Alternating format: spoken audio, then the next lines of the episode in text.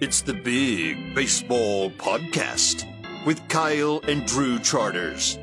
The calendar will turn over to May, and the Big Ten race will soon heat up. I'm Kyle Charters with Drew Charters for the Big Baseball Podcast. We're stealing uh, the brother over there from the golf course today to do this podcast. As it, uh, speaking of heats up, heating up outside. It is, and windy.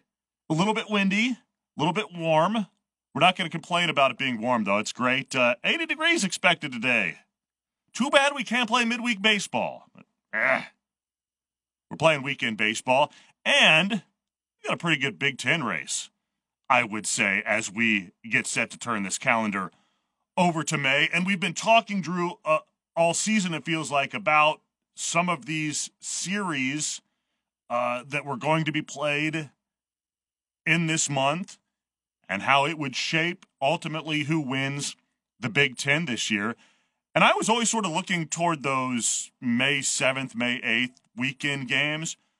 But really, I think it gets started a little bit this weekend. And so we want to break that down and talk about the four teams at the Big Ten, at the top of the Big Ten, because I, I do think there is now probably some pretty good separation, right, between Nebraska, Indiana, Michigan, and Iowa. And then those three other teams that are hovering around 500. One of those, though, yeah. I want to call out a little bit. Oh. In a good way. Um, but I think there's some separation there as we um, get into the last month plus of the season. And, you know, which team comes out on top, I think will be decided here clearly, um, you know, over these series where they're playing against each other. And also coming up on the podcast, we'll talk to Illinois coach Dan Hartleb. Let's break this down. Uh, the Nebraska Cornhuskers sit number one in the Big Ten, as they have, uh, taking two of three games against Michigan State and East Lansing. Drew, they needed 12 innings to win the rubber game. I mean, it could be a different look here if Nebraska can't win that extra inning game on Sunday against the Spartans. Yeah, that's it's the depth for Nebraska that continues to impress me. Uh, I mean, both offensively and on the pitching mound. They are so deep on both yeah. sides, and, and, it and it you know they go into extra innings, and who do they turn to to rely on in extra innings? The shortstop. The shortstop, right? Yeah. That just that you know that shows you the depth of that team and how talented they are just yeah. everywhere. And, and I think that's gonna. I mean, I like Nebraska. I, I think that's gonna show throughout this month. And uh, they're that type of team that has so much talent and so much depth. They're going to continue to get better and continue to win games and not have any stalls. Yeah, it was a big game. I mean, that Nebraska needed to win against Michigan State to sort of maintain that one game lead in the loss column on Indiana, a couple games over yeah. over Michigan, and then Iowa lurking there. But yeah, Spencer Schwellenbach, uh, four innings, scoreless in extras. He allows four hits, gets a couple of strikeouts. He ends up scoring the go ahead run then also in the 12th as Nebraska put three on the board to get that game. But yeah, I mean, it's it's nice when you have that luxury of a guy who's an All American A and a, a, a, very good defensive player and uh, at the plate, and then you can also turn to him in those situations where you need somebody to shut the other team down, and it does. I, I think I think it does separate Nebraska a little bit. Just that depth. Now they have the pitching and uh, you know pitching depth too with with a guy and a couple of position players who can go out there and and throw in relief and, and do a good job. So Indiana is at 19 and 8. The Hoosiers have recovered from being swept a few weeks ago against Ohio State. They do the sweeping of Minnesota. Not much to say there, right? I mean, IU outscores the Gophers I don't know what I'm doing. 39 to 5. 23 to 1 on Sunday. Yeah, we don't need to go into Minnesota very much. The Gophers are struggling. Um, Minnesota's blown out like 20 to barely anything at least once a weekend. Wasn't yeah, it last Friday by Michigan? It was like 20 billion to a little. Yeah, there have been very few seasons like this in in John Anderson's long distinguished career as the head coach at Minnesota, and this is a a disappointing one uh, to say the least. I don't think that the Gophers the, the Gophers might not have expected to challenge for a Big Ten championship as it generally does, but I don't think it expected this. But about Indiana, I mean, sweeps by Minnesota just absolutely annihilates them. That 23 to 1 game. I think they scored five in the first, eight in the second. It's, they sent like 25 guys to the plate in the first two innings and then scored five more in the seventh and five more in the eighth. I mean, it was just, it was just ugly. But Indiana, um, you know, lurking right there. It'll be interesting to see whether that game that it lost against Illinois, that got rained right. out, uh, how much that that matters or factors in here to this race. You know, I, I, would hate to see a team just win by percentage points at the end just because of one lost game. Um, we've had good weather. Knock on for Micah. Um, but uh, but Indiana's right there. Yeah, this uh, this upcoming weekend, and we'll talk about this. Uh, I think a little bit later too. But this upcoming weekend is huge for IU, right? Yeah. They play Iowa, arguably the hottest team in the Big Ten right now, mm-hmm. and I and I think the you know the concern for IU at least early was beating up on the bad teams mm-hmm. and not playing so well against the better teams in the Big Ten. So this upcoming series against Iowa is, huge. It's the it's by far the biggest weekend for both IU and Iowa of the Big Ten. And we're going to learn a lot about the Hoosiers, I think. Can they stick with Nebraska? Yeah. Or, you know, will they fall back? Or is Iowa that team that is lurking? We'll talk about the Hawkeyes in a second. Let's hit Michigan, though, at 19 and 9. The Wolverines had the best opponent of the weekend, I think, of all these teams uh, that are sitting in this top four, taking on Rutgers. But, you know, Michigan was at home against the Scarlet Knights, but they lose two of three, and they lose two of three after winning on Friday. The offense really held in check by Rutgers starting pitching. Ben Wereski on Saturday, seven and two thirds. He allowed just one earned run, two runs total, six strikeouts. Brent Teller on Sunday, seven and a third, a couple of earned runs, eight strikeouts. That those are two really good pitching performances on the road for Rutgers against that Michigan offense. And suddenly the Wolverines now two and a half games back of Nebraska have a little bit of uh, of room to make up. I'm I'm I'm concerned about Michigan. Are you as concerned as I am about Michigan? I'm concerned about Michigan. I, I just think they're from a Big Ten race point of view. Yes. Yeah. Yeah, certainly. I I just think that there's not I said this from the very beginning of the season. There's just nothing like that jumps out to me about Michigan. Yeah. And now they've lost a series, their first series by the way of the season. So it seems weird to say that I'm so overly concerned about them. But looking ahead at the schedule, they've got a pod this week, and we know how hard the pods have been this season for teams. There's Purdue's been the only team to sweep pod there's been a couple teams, I think Iowa, who who won three out of four, but the pods are tough, and it's on the road at Northwestern, who can score against Illinois, who's coming off a, a good series against mm-hmm. Purdue, who can also score.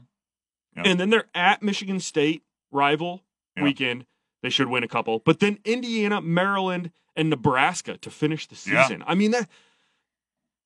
I'm concerned about That's, Michigan. They've got to win yeah. They've got to win the game. They, they they needed to win the series against Rutgers. They have to win three or four of the pod, and they need they because, need to win against Michigan State. Yeah, it needs a little bit of cushion going yeah. into those last three weekends of the year. I mean, you can look at it two ways. That they will have opportunities against those teams then in the last three weekends. Right. Because they're going to be playing Nebraska and Lincoln that last weekend. So you'll have a chance then. It's much easier to catch a team when you're playing them Sure. you know, you got to win because you win and you, you, you gain ground. It's like much easier to fall behind a team when you're playing them. It is that too. Why are you so pessimistic? What's going on, man? Uh, let's talk a little bit of Iowa Hawkeyes. Speaking of optimistic, uh, the Iowa Hawkeyes are uh, 18 and 11. I I was sitting there thinking about Iowa. You were such a hater on Rick Heller and company to start the year, but I was looking back through the schedule. I'm like, when's the last time they lost a series? I'm like, what? They have been winning so often. You have to go back to the middle of March till they lost a series. They lost two of three at home to Nebraska. And then they lost the next game against Ohio State, and that dropped Iowa to four and eight to start the series. And yeah. you're like, okay, well, Iowa is is not what we expected it to be. They have too many, you know, injuries and they're too thin in the outfield in particular and you know, they've lost some guys and they had some issues at the start of the season with with COVID and uh, not being able to practice and it's it's just, you know, it's it's too big a hole. Well, since that loss to Ohio State, uh, Iowa has won 14 of 17, including three of four in the pod, uh, splitting with Maryland before sweeping Northwestern. And suddenly Iowa at 18 11, you're like, okay, well, uh, the Hawkeyes are pretty good. Iowa's such a similar team to Nebraska. They're like the same team, right? Yeah. You've got, eh, in terms of depth, that's what sticks out to me for Iowa as well. You know, yeah, I don't know that Iowa has that kind of depth though. I mean, they because they've had some injuries. I mean, you look at the they've got the depth outfield. on the pitching mound. Yeah, I can see that. I mean, you know, it's unfortunate that Connor McCaffrey had the injuries at the end of the basketball season because if you add him to that outfield, it it deepens the lineup a little bit. I, I think that they yeah that the top half of Iowa's lineup I think does stack up with Nebraska. I, I think they get thin though. Oh, I agree. I don't think they that. stack up on the offensive end yeah. as far as depth with Nebraska. I'm talking more more on the pitching side, I suppose. Yeah. Uh, you know, Iowa just doesn't have starting pitching. They have a really good bullpen, and it makes them good from top to bottom. They're mm-hmm. fourth in the Big Ten in the ERA. Um, Nedved is really good and, you know, similar to Schwellenbach, a position player that comes in yeah. and just shuts opposing teams down mm-hmm. uh, on the mound. He, I think he's got like 10 saves or close to that. Can't be 10. They've got 10 saves as a team. Okay. Um, and he's their closer, so he's got, I didn't look he's that up before, but he's got a lot. Uh, you know, Iowa's fourth in the Big Ten at ERA, but they're second in batting average against on the mound. So just mm. that just tells mm-hmm. you from top to bottom, uh, you know, they're really good. Okay, let's hit. Uh, we we started to, but the big one is you know Iowa at Indiana. The the two maybe the two of the hottest teams. Iowa's surging as we pointed out, and Indiana has won uh, four straight games.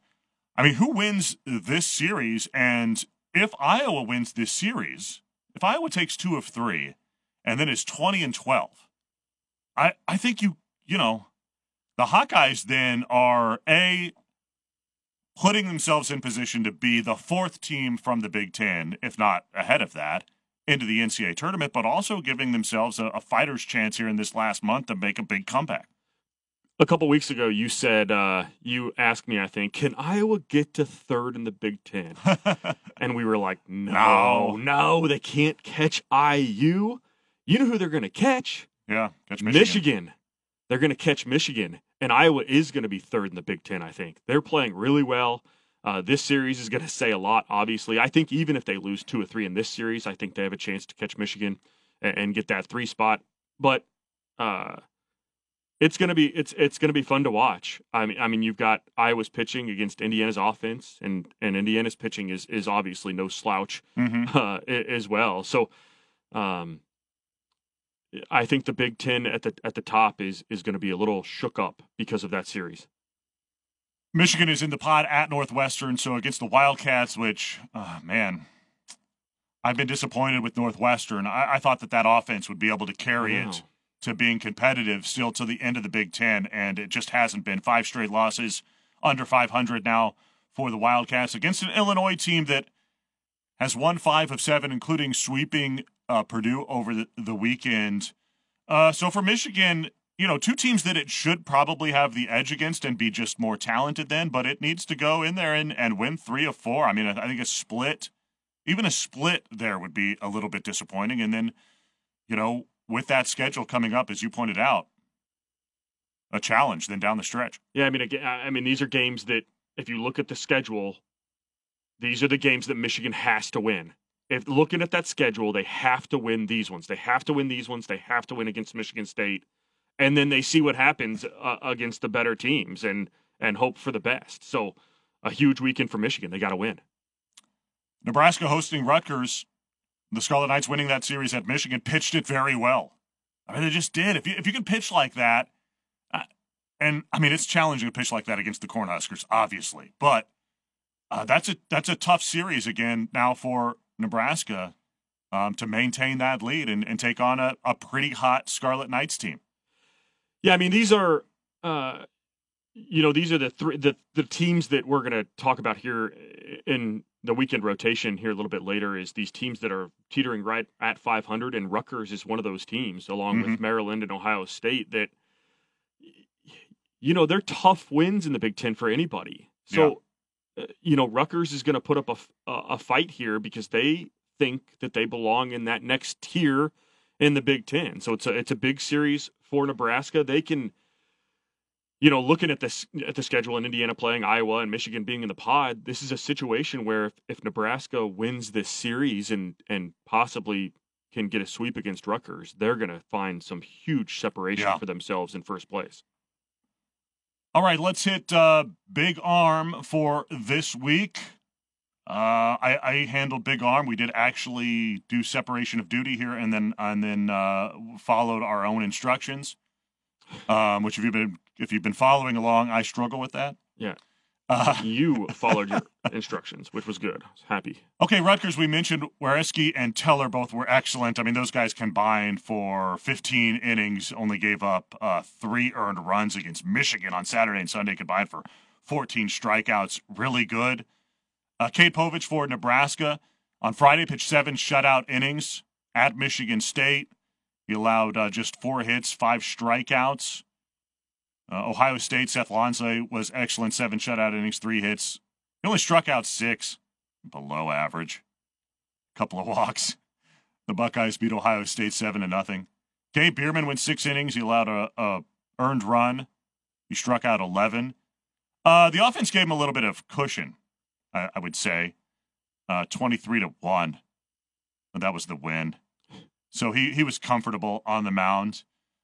Uh, let's see, Spencer Schwellenbach for for we mentioned Spencer. Uh, you know, man, it's real tempting to give this to him after pitching uh, four scoreless and what was a critical uh, victory in extra innings on Sunday. He gave up just four hits, a couple of strikeouts. Then you know he did score the go ahead run. Uh, so you know, big leg. I don't know. Uh, also, uh, but we're gonna have to go to this Illinois Purdue game on Sunday, and what a game it was. I mean, Purdue Purdue got no hit and almost won the game despite I mean very the game could have easily turned toward the Boilermakers and Purdue could have won a game without getting a hit. There yeah. was a, a a strike him out, throw him out at the plate, which doesn't make any sense, but Miles Symington struck out, the catcher dropped the ball. He had to throw to first, and Mike Bolton Jr., who is extremely fast, yeah. tried to score from third. He had reached on an error, I think, stole second took third on a wild pitch, something like that. He got to third base without getting a hit. Right.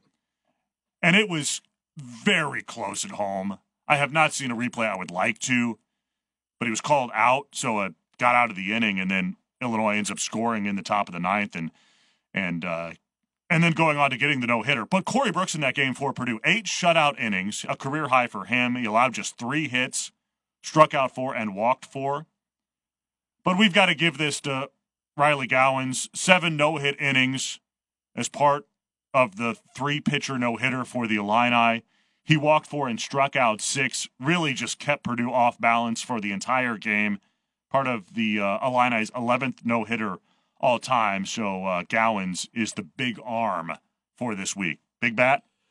Yeah, let's go. Uh, uh, Morgan Colopy for IU had a big weekend, seven for 13, a couple of doubles, a home run, six runs scored, and eight RBI for Morgan for the Hoosiers. RBIs were pretty easy to come by that weekend. Uh, Easton Bertrand from Minnesota uh, against IU had two home runs, both on Friday. They played a doubleheader on Friday to avoid the uh, wet weather on Saturday. So uh, one in each game uh, in that those first two for Bertrand from Minnesota. Max Anderson um, in the 12 inning victory uh, versus Michigan State. He singled home the winning run in that one. In that game, he was three for six with four RBIs, a couple of runs scored, and a triple. Uh, another grand slam, Kyle. Johnny Piacentino yep. uh, for Penn State had a grand slam against Ohio State. Uh, Stephen Rustich, Rustich for Northwestern had a couple of home runs uh, just yesterday, Monday, uh, against Iowa. Uh, Ethan O'Donnell for Northwestern had three home runs over the weekend, so mm-hmm. a good mm-hmm. weekend for Ethan. Uh, but for Big Bat this week, we're going to go to Iowa Uh, Zeb Adreon had about his best a weekend uh, you can have in the pod against Maryland and Northwestern. Zeb on the weekend was 10 for 14. He scored seven runs, had five RBI, one double, and two triples for Zeb. So he'll get big bat this week. Uh, not bad. Yeah, that's a pretty good uh, offensive weekend, I would say. All right, we need to take a break. We'll come back. We'll talk to uh, our guest this week, Dan Hartleb, in his 16th season now as the head coach of the Illinois Fighting Illini. That's coming up next. You're listening to the Big Baseball Podcast, a production of 1017 The Hammer.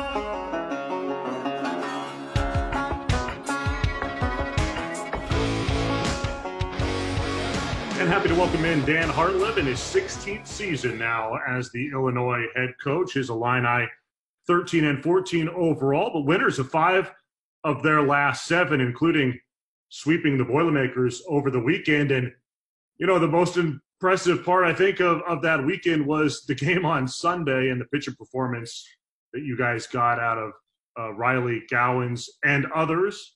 Uh, the combined no hitter. Uh, that was certainly uh, exciting. Uh, you know, I was at the ballpark and it almost was a game that uh, you guys could have thrown a no hitter and lost. It was it was that kind of of pitching matchup, and the Boilermakers nearly scored in the, the bottom of the eighth inning without a hit. But you guys came through and got that no hitter completed. Just uh, you know, it's a pretty good cap to what was a pretty good weekend for you guys. Yeah, we, we did a good job all weekend. Uh, thought we, we pitched very well and, and got uh, some good pitching out of the bullpen, which has been one of the things that we've struggled with uh, we, we were really good defensively and, and offensively. We continued to do a good job. Uh, and as you said, the the capper for the whole weekend was the, the complete game, uh, not the complete game, but the uh, no hitter and the unbelievable play that, that happened in the bottom of the eighth to send it to the ninth in, in a tie yeah. score. So fun, fun weekend of baseball. Yeah. Yeah, for those who didn't see uh, guy struck out Miles Symington, but he, he was able to go to first on the drop ball and, you know, got the double play. These the unusual strike him out, throw him out, I guess, uh, throwing out the, the runner and Mike Bolton Jr. trying to score from third that kept that game scoreless. Um, yeah, pretty exciting. How how nice is it to recover uh, against Purdue, considering that the Boilermakers had taken two from you back at home? I mean, it's an unusual situation this year that you know you play some teams at home and then immediately or at some point get to play them again at their home field well i, I was uh, really impressed with our, our players because after we lost the two games purdue and especially the way we played on on the monday game getting blown out in our own ballpark you know we, we could have folded and uh, i thought our guys did a great job of, of heading back into practice on uh, on Tuesday, Wednesday, Thursday, you know, Friday go, going into the the series, and and we had very good practices. Uh, guys came to practice to get better. We had a great mentality, uh, and and they didn't let things bother them. We just put those behind, and and then we came out, and I thought we played very good baseball the entire weekend. So that showed me very good character and.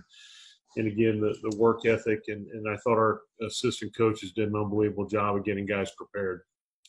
It's sort of been that kind of season for you a little bit, right? And that you've been up and down throughout the year and and had to try to find ways to claw yourself back uh, to around 500, which is where you are now, and and hopefully give yourself an opportunity to make a push here in the second half of the season.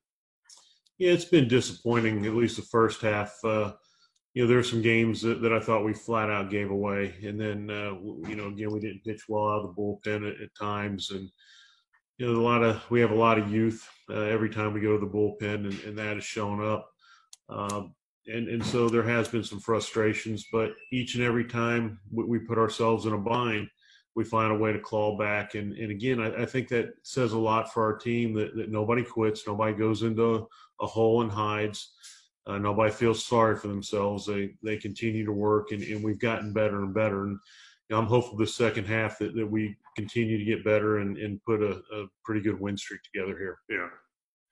Well, tell me a little bit about uh, Riley Gowens. Um, you know, we we made note during the broadcast on Sunday that he is the rare player who is a junior academically, but a freshman athletically.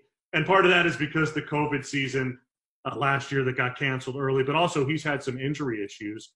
But man, it, it looks like you know maybe post injury he might be a guy that can be a a pretty solid weekend starter for you. Well, Riley's done a good job to get himself back from an injury. Uh, he he had Tommy John uh, after his high school season, his senior year. So his true freshman year, uh, you know, went through the entire rehab process, and then his COVID freshman year, we we thought that uh, we would get him back maybe halfway through the season and, and try to ease him into things. And obviously, right up front, we get shut down, and he doesn't have that opportunity. And uh, you now jump into his junior year.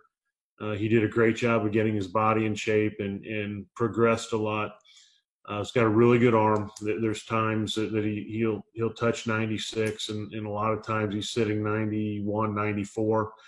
Uh, his breaking balls continue to improve. He's he's added a changeup. Uh, the thing that's been fun to watch this year in in winter practice when we were scrimmaging, he was sharp all the time and did a great job. And then probably his first four outings, uh, he couldn't get through the first inning, and he just he didn't understand or have the experience to be able to throttle himself back with with all the I don't want to say nerves, but but the adrenaline uh, because he loves to compete, but but he was over competing. And once he started to settle in and, and understood how to pitch in that first inning, uh, you know, he's been really good for us. And, and even when he didn't do a good job in those games in the first inning, he would settle in and give us, you know, a good second, third, fourth inning. The problem was uh, he was out of pitches by that time because he threw so many in the, in the first inning. Uh, but but he's he's uh, gotten better each and every game. Uh, he, has got a great mentality, and and you know he's going to have a great career here at Illinois. Maybe a 20 year career the way it's going. yeah, yeah, he could graduate with uh, two or three degrees, which wouldn't be a bad deal either. But uh, maybe would want to uh, to move on at some point. Uh, we did make note during the broadcast that you know after that seventh inning, you could tell that his day was probably done. He got a couple of hugs from teammates in the dugout there, and I know he's coming back from the injury, and it's got to be tough a little bit as a coach, right? Because you know he's rolling along, but you know you just can't push him past 100 pitches either, and probably got to get him out of that game. Was there any thought for trying to ride him just a little bit longer to see if he could get through the last couple of innings? Or did you know that the clock was sort of ticking on, on how much longer he could go? We go into each and every game with a cap on our pitchers. Uh, yeah. And, you know, if it's if it's one inning, then then that's where the cap, uh, you know, is put on. And, and uh, Riley had a cap. And, and you know, there, there are many things that go into it. One's his, his injury that he had out of high school. Uh, he he had some soreness earlier in the year, so we we sat him out a week, uh, just precautionary. And then as he's come back, we've had to work him back up to a pitch total. So, um, you know, I, I, didn't look at the, the number of pitches, and I kept hoping that our pitching coach wasn't going to come to me and say, "Hey, he's done." But you know, we, we get through the seventh, and and uh, it, it, was it was his time to come out, um, and he did an unbelievable job you know, he, got out of a few jams as well. Mean, he had some walks, hit by pitches, and and uh, then settled in and and uh, just did an unbelievable job for us. You mentioned that you're, you're probably a little bit thin uh, on, on, pitching this season, right? Uh, but you do have Andrew Hoffman at the top of things, who has, for the most part, been pretty consistent. I know he had a couple of rough starts before the Purdue start, but um, you know your guys at the top are at least giving you you opportunities. You, as you said, though, you probably just need to be a little bit deeper there uh, once you get into the bullpen. Yes, our, our, starting pitching I think is really good. And Andrew Hoffman I think is one of the, the top um, pitchers in the conference. You know, we had the same situation with with uh, Andrew a few weeks back where where he, he, he just he had a tired tired shoulder and again we, we won't push guys out there unless they're you know ready to roll and so we sat him out a week and then he was going to come back and pitch against Indiana on a Sunday, and that game got canceled due to rain. And so he basically sat for three weeks. Uh, and so, not the Purdue start, but the start before that, he was rusty and, and, he battled and competed, but just rusty. Hadn't been out there, hadn't faced, uh, uh, you know, hitters in, in that game type situation. And then he came back against Purdue and threw extremely well. And uh, you know, I, I, feel very comfortable every time he goes to the mound. He, he, gives you a chance to win and gets you deep into the game. Yeah, just not the depth, right? I mean, after you know, we saw that a little bit on the Monday game against Purdue. You get into those four. Anybody really does, it seems like, but you know, you get into those four game weekends and and uh, you've got to sort of bop and weave your way through those games and hope you can get uh, some young guys, uh, you know, some quality innings. And it, and it hurts too, I think. And I've talked to a lot of coaches about this that you just don't have the ability this season to develop some of those young arms in the middle of the week. You end up having to do it at times on a on a Monday in a four game weekend, and that doesn't always go as well as you'd like it. But you probably need to to try to develop some of those guys a little bit and, and see if they can step into some bigger roles for you, right? Yeah, the there are two things that well, there are three things if you look at at everybody across the country, and it's really hit us hard. Last year, um, not playing, I underestimated what what that meant. Um, I, I, thought we would have some guys that were further along, but they just don't have that experience, that game experience. Uh, you know that that's one factor, and then you look that, that we didn't have an opportunity to play teams early in the year uh, and get those non-conference games going. Um, and now we're compounded with four game series at times, which, which are very tough. And then, as you said, not being able to uh, play midweek and, and pick and choose and try to get some guys some innings, we're, we're throwing them into the fire. And uh, so we, we just, on our entire roster, now this is the entire roster, this isn't just pitching staff. We do not have one player that has over one year of Division One experience. And so you compound that then with the, the lack of pitching, where you have some guys that have no years of Division One experience. It's it's been a little bit of a struggle. Uh, the the thing that that I've been impressed with, though, even though we've had struggles, I think we've only had one game where we just gave it up because we walked a bunch of guys. A lot of times it's throwing strikes that are not quality strikes, but we're throwing the ball over the plate and and coming out on the short end of it. So we've made progress. Guys are trying to compete. Uh, you know, right now we just we haven't had that depth. So for us to go into Purdue, uh, get you know great outings uh, from the bullpen with only one hiccup in there, uh, you know, I was really pleased with the progress we've made. You, John Anderson, and me might be the only guys around here, the Big Ten, that that not so fondly remember the days of the four game Big Ten weekend series with the with the weird two seven game or seven inning games there on Saturday. Uh, we don't want to go back to that, right? I mean, we'll, we'll be happy when it's three game series. You know, I've uh, I've been in the league when we had four sevens. Been yeah. in the league when we had nine seven seven nine. Been in the league when we had nine nine seven nine eight. I've seen everything, and it's it's. I don't want to say it's not good baseball. Anytime you have to play a doubleheader, it's a long day. It's not fair to the athletes. Um, there's some things that are missed. The best thing is, is a three game series with nine inning games, um, and and it helps you from a development standpoint as well. Then to get one to two games midweek. So absolutely not. I, I, I have absolutely no desire to ever go back to four games on a regular basis and I really have no desire to play another doubleheader, but it, will happen with weather. Yeah. And it will it will happen this week as we're in a pod. So. yeah, yeah, that's right. So so prepare yourself. Um, you know, offensively, your team has been good again. I mean, I, I, think that some people maybe if they were to guess who is the top hitting team in terms of average, that maybe Illinois wouldn't be at the, the top of the list. Perhaps somebody would say a, a Nebraska or a Michigan or or something like that. But it's you guys. I mean, you continue to to hit the ball, and and um, you know you've done that for years over there in Champaign, and you know the names change, but the results in, in some ways stay the same. And and you guys have been able to score runs this year.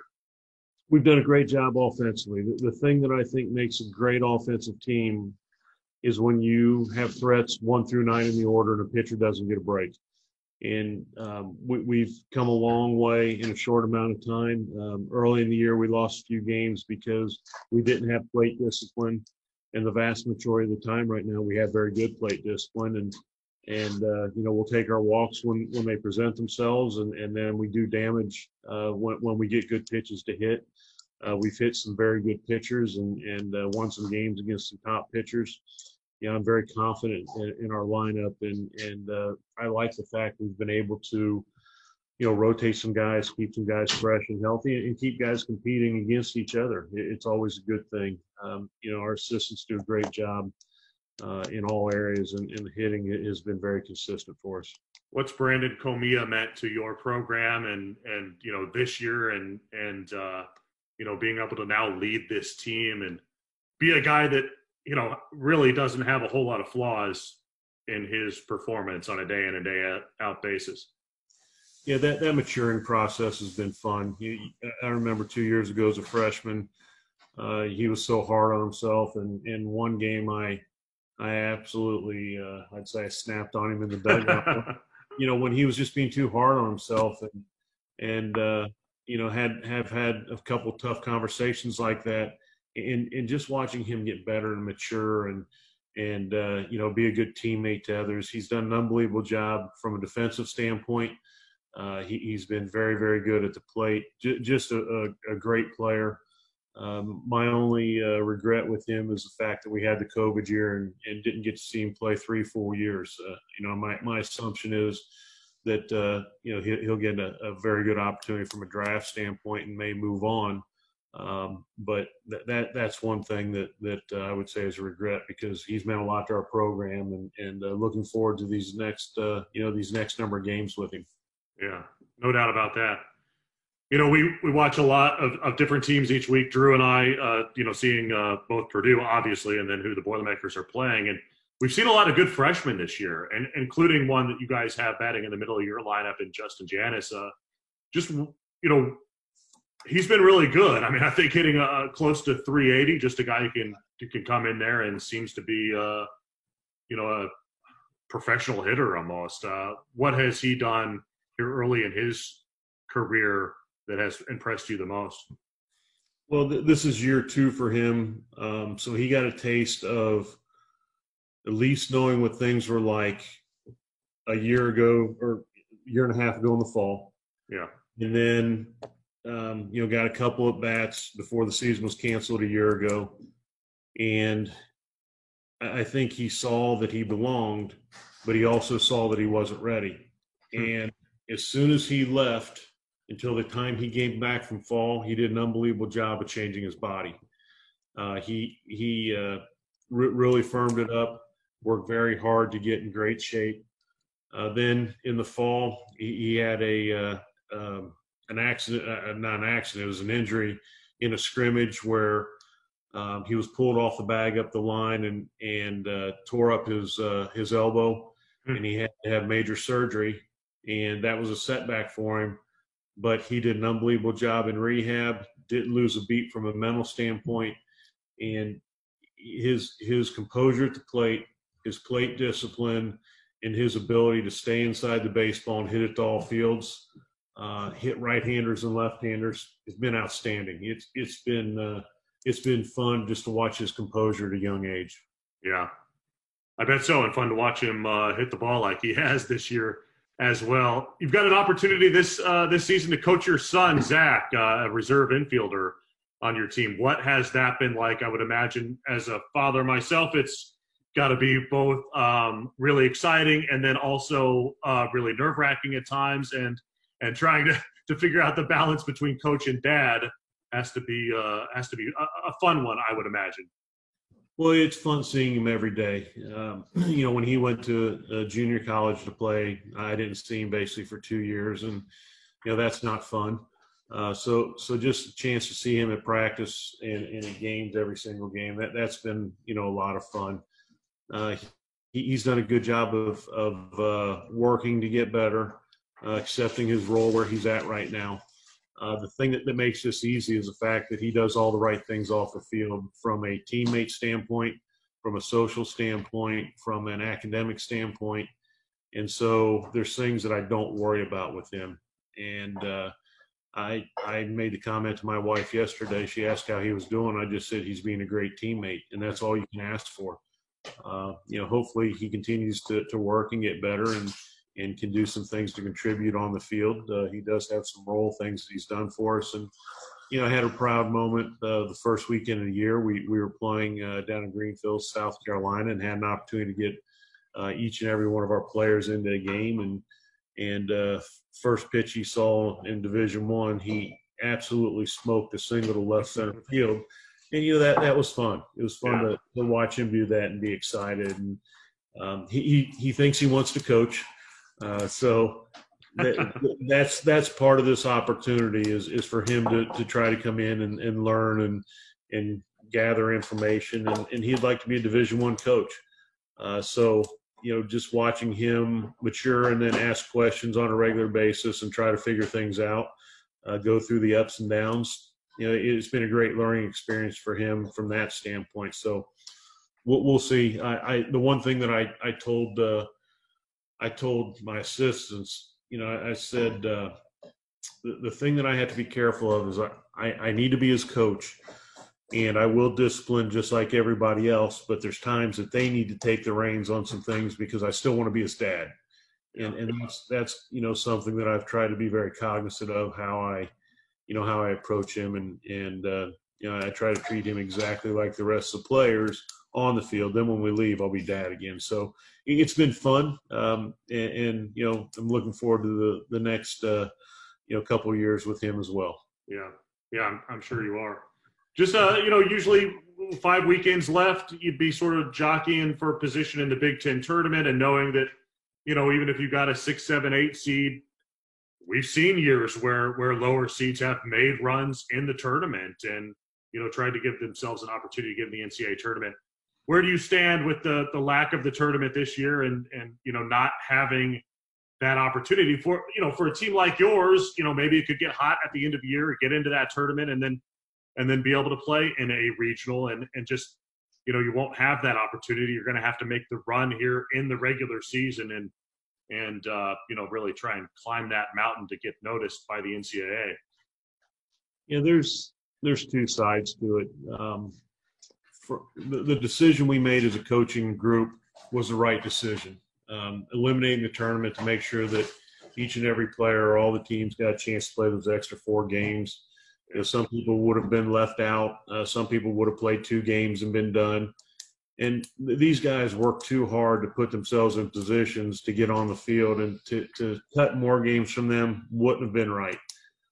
Uh, the the other part is the frustration, you know, of, where we're at with, with, the cuts in games, not being able to play midweek, not being able to play early, which led to us making that decision on the tournament. Uh, bar none, far and away, this is the best year I've ever seen of Big Ten baseball, is and the teams and the quality of baseball and the quality of players. Uh, it's my 31st season uh, watching Big Ten baseball, and from top to bottom, uh, there's no gimme games. There's absolutely none. It's it's an absolute battle each and every day. And I truly believe if we would have had the opportunity to play those early games, we would have beaten up on some people. Uh, we would have beaten some very good teams across the country our conference RPI would have been very high. Uh, and then as we got into Big Ten play, you would have seen some of those numbers churn, and I think we would have some great RPI teams. Yeah. And so that that's a frustration. Um, as I talked about before, I think if we would have had that opportunity, uh, we would have been in a different place from a pitching standpoint, and uh, I think we would have been at least in the top half of the conference and, and maybe in the top third because uh, I do think we're talented. Uh, but we're not. And so we, we need to make a run here. Uh, we need to uh, to take each and every game just like it's a tournament game and figure out a way to win it because there's not many tomorrows. Yeah. No, I agree with you on the depth of, of talent in the Big Ten. I mean, you look at some of those teams that are around 500 right now that if the NCAA tournament started tomorrow, I, I don't think would be in.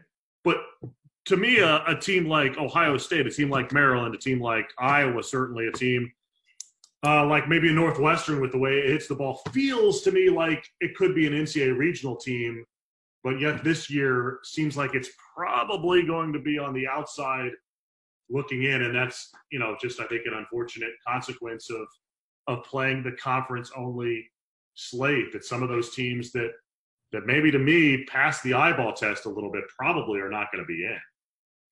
I agree with you. You know, I think if we would have had a normal year, we have we, we would have qualified at least six teams. I truly believe that. And you know, now we're probably looking. Um, I, I, hope at least four teams in the tournament. Um, you know, could be three.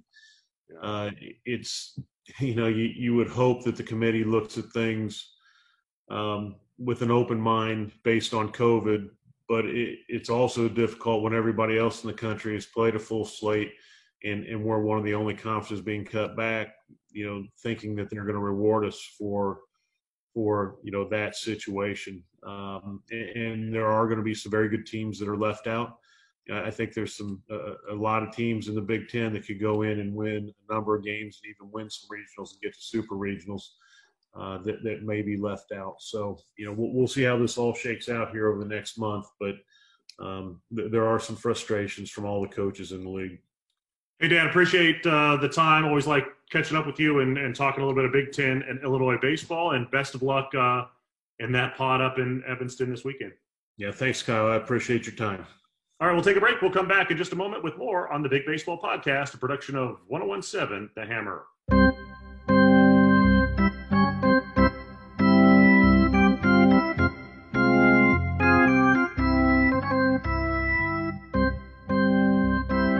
All right, Drew, let's hit our weekend rotation, the things that we are talking about as we head to this weekend. Topic number one there are in all seven teams that are above 500 in the Big Ten which is good. I mean, you know, we look at those top four, but there are others. Uh, and one of them that I look at in particular is the Maryland Terrapins. The Terps are now 16 and 13, winners of three straight in the Iowa City pod against Iowa and two versus Northwestern. And I, I think you have to look at schedules going forward then too. And if teams can – maybe not make a run to the very top of the Big Ten, but make a run into a position that the NCAA tournament committee has to give them a look. How many games above 500 do you have to be to, to, to earn that? I don't know the answer to that, but look, Maryland is three games above 500 now. The Terps have Minnesota at home for three games. You know, Minnesota. Then at Illinois, and then hosting Purdue. And so you look at those three opponents and you think, okay, I mean, even conservatively, you would say six and three, right? I yeah. mean, you would think that they could win seven of those nine, even, and maybe more than that. And so if you give them seven, then they're, you know, 23 and 15 at that point. And that's looking pretty good for a Maryland team that got off to a slow start. And then suddenly I think – you know, the Terps have played themselves into the picture at least of being a team that needs some consideration in what will be a very odd selection. Clearly, I mean, how are you going to determine Big Ten teams? I, I don't know the answer to that, but I don't want to be involved in that. No, I don't either. But I think the point is that Maryland has a chance to play itself into whatever consideration that there is at the end of the season for Big Ten teams. Well, let's also then look at the team that's right on their heels in Ohio State at 15 and 13. Ohio State's schedule, they are at home against Purdue this weekend, then Minnesota, then Michigan State for their next 9 games. Yeah. So, similar story. What what's a reasonable expectation for Ohio State to go over those 9 games? Mm-hmm. 7 and 2? Yeah. I mean, that's completely I mean, I think if they is six and three a disappointment in those nine games? It'd be hard almost. to be disappointed with six and three. I know, but it almost is. Yeah. So you're looking at Ohio State if they can go, if they can go seven and two, they're looking twenty two and 15 mm-hmm. after these next three weekends. So if you've got both Maryland at whatever you said 22 and 15 23 and 15 yeah. if you've got ohio state at 22 and 15 mm-hmm. all of a sudden all of a sudden you're looking at five teams in the Big Six teams. Six teams in the Big Ten that are all um, well over 500. Well over 500. Because I think that the thing is that the committee is going to have to look at is, and we've heard other coaches talk about this, is there separation in the Big Ten? Are three teams better than everyone else? Right. Are two teams better than everyone else? And I think if that happens, then those three teams are clearly going to the tournament. Everybody else is going to get left out. Right. But it makes a good argument if there's five teams in that in that open in that first tier. Right? Yeah. Because then how do you how do you separate that fourth team from the fifth team if they look the same? You can't say schedule. we can't say who did they beat, who did they beat the non-conference? Right. Well, no one. And so, well, th- then the danger becomes you just throw them all out. I don't know. I like you said, I don't. I don't want to be involved in that because I don't know the answer. And it's unfortunate, as Dan Hartleb said too. And, you know, he's been around Big Ten baseball forever. And he thinks it's as deep as it's ever been, and and we don't have the, that kind of expertise. But it's hard for me to sit here and think that Ohio State can't win a game or two with the pitching that it has in the in the NCAA tournament. Right. They that Maryland, can. with the offense that it has, can't win a game or two in the NCAA tournament. I mean, come on. That has to be a deciding factor. It certainly for can. choosing them. Yeah, has to be. Okay, let's hit topic number two. No Big Ten tournament this year. We know that. We talked to Hartleb about it because his team, uh, just being a little bit under 500, would right now be playing for a chance to get into the field in the Big right. Ten tournament. And we have seen years, Drew, where a team that is a seven or an eight seed, right? Northwestern a couple of years ago was a lower seed. We've seen Iowa make a run in, in recent history as a lower seed. We have seen lower seeded teams get hot, and, and Illinois is a team that has the kind of offense that can get hot. Yeah. If somehow it would get a couple of those young pitchers, you know, to throw strikes, uh, then then maybe you know it could be. But there's no there's no carrot there now for those type of teams to you know squeak themselves into the uh, seventh or eighth seed and then and then make a run and then somehow you know win that tournament in the NCAA. There's no there's no tournament. Uh, yeah, it's tough. I mean, right now you're you know you ask the question, what are the teams playing for? I, I you're playing for. You're playing because the, the pro. Yeah, you're, you're, playing for the program, right? And, yeah, a little bit. You're playing for the like you're playing for yourself, op- I suppose. The opportunity to play Big Ten baseball, but you're yeah. playing for the. I mean, these teams, uh, uh, the you know the coaching staffs are hoping the players are playing for the program, right? Mm-hmm. There's teams like you know these teams like Purdue and throw Illinois in there, Minnesota, Northwestern. These teams need to play well for the future. You yeah. can't have a terrible season ruin the next five years, which yeah. is what Minnesota's hoping doesn't happen. Yeah. I mean, that could put you in a tailspin.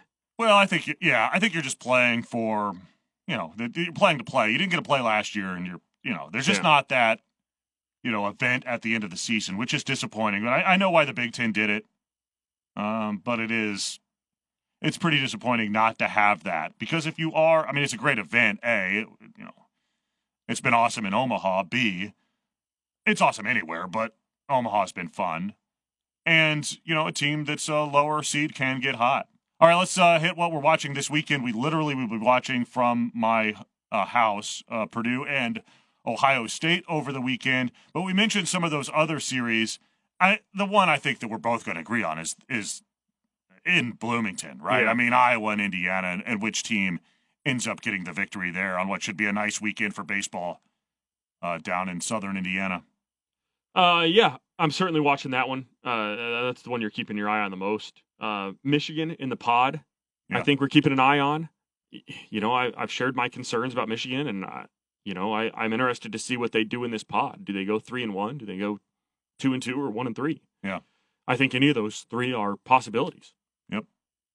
All right, uh, good show today. Thanks to uh, Illinois coach Dan Hartleb for coming on. We do appreciate his time.